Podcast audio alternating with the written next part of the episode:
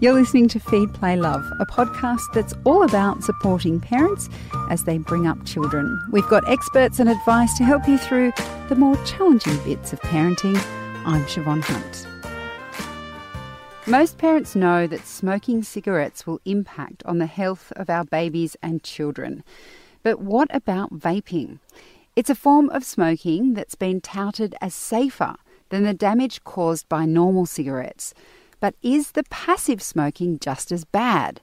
Dr. Anthea Rhodes is the director of the Royal Children's Hospital's National Child Health Poll, and their latest report is all about e cigarettes. Hi, Anthea, how are you? I'm well, thanks, Siobhan. How are you?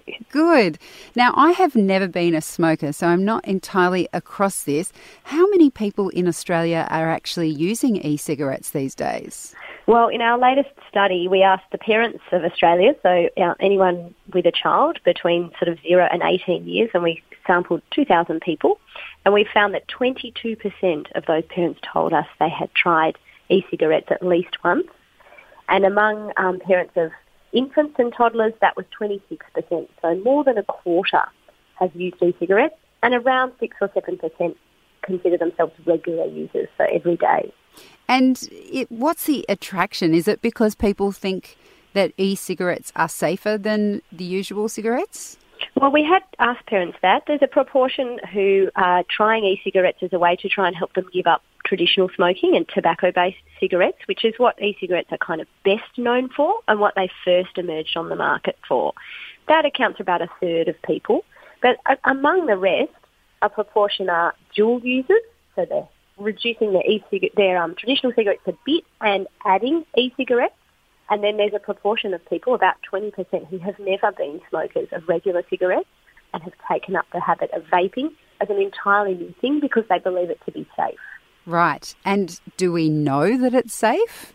We don't know that it's safe. And in the, the instance of the sort of old adage that something might seem too good to be true, it probably is that's really what is starting to be the story that's unfolding in relation to e-cigarettes and vaping. So an e-cigarette, for people listening who might not be exactly clear as to what it is, is essentially um, a product that uses a power usually generated by a small battery to heat some liquid, and then that liquid becomes a vapour, and the user breathes the vapour in. In the liquid, there's all kinds of ingredients, including toxins and chemicals, and that's where the concern is, and that's the source of the damage and the health issues that we're starting to see as a result of using e-cigarettes.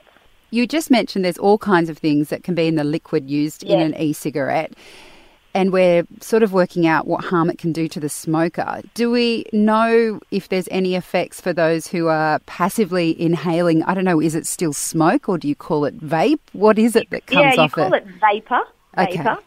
So um, the second-hand vapor that, that is inhaled by people around an e-cigarette user, the research on how damaging this is is still out, really. There's some papers coming out to suggest that maybe there are some health harms, that people who are nearby, who are breathing in that vapour, there's evidence of those chemicals in their lungs as well. So it's definitely not uh, in a position where we can say this is 100% harmless. In terms of knowing whether it's going to be as harmful as the things we eventually saw with passive smoking, with regular cigarettes, we just don't know yet. But we have to remember that it took over 40 years of people smoking traditional cigarettes for us to actually have scientists clearly prove the links between the use of cigarettes and health harms, including passive smoking.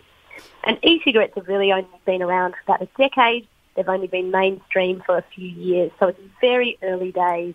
But what we do know suggests that it's very likely there is going to be a long-term effect.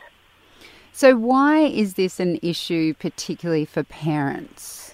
So it's an issue for parents if they're smoking or using e-cigarettes around their child for a number of reasons. There's the passive vapour exposure that we've just talked about. There's also the modelling of using those products, uh, whether that's traditional smoking or using an e-cigarette. Modelling use of an inhaling type of drug means that we know children and young people growing up in that household will be more likely to try and experiment with those products themselves and they have access to those products when they become older. And again, that increases their chance of also becoming a user And then finally, a really important message for any parent out there using e-cigarette products is the safety and storage of the products. E-cigarette liquid often contains nicotine, even when the product is labelled as being nicotine free.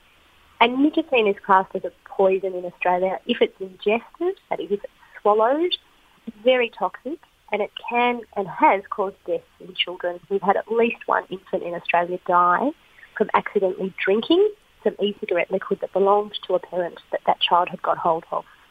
That's horrifying. Um, so, what would you suggest then, uh, particularly for those parents who are trying to do the safest thing, which is to give up smoking altogether? Yes. What would you recommend they try and do?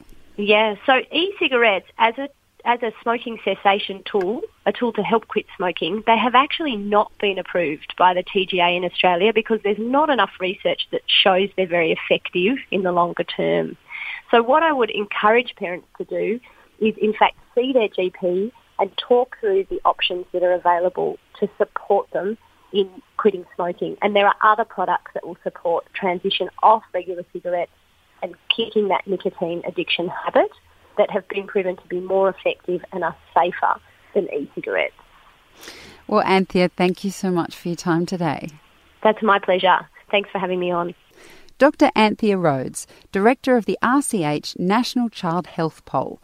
For more on their research, check out the notes in this episode.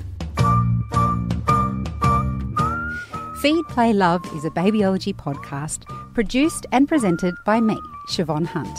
I'd love to hear from you, so if you'd like to get in touch, email me at feedplaylove at theparentbrand.com.au. See you next time.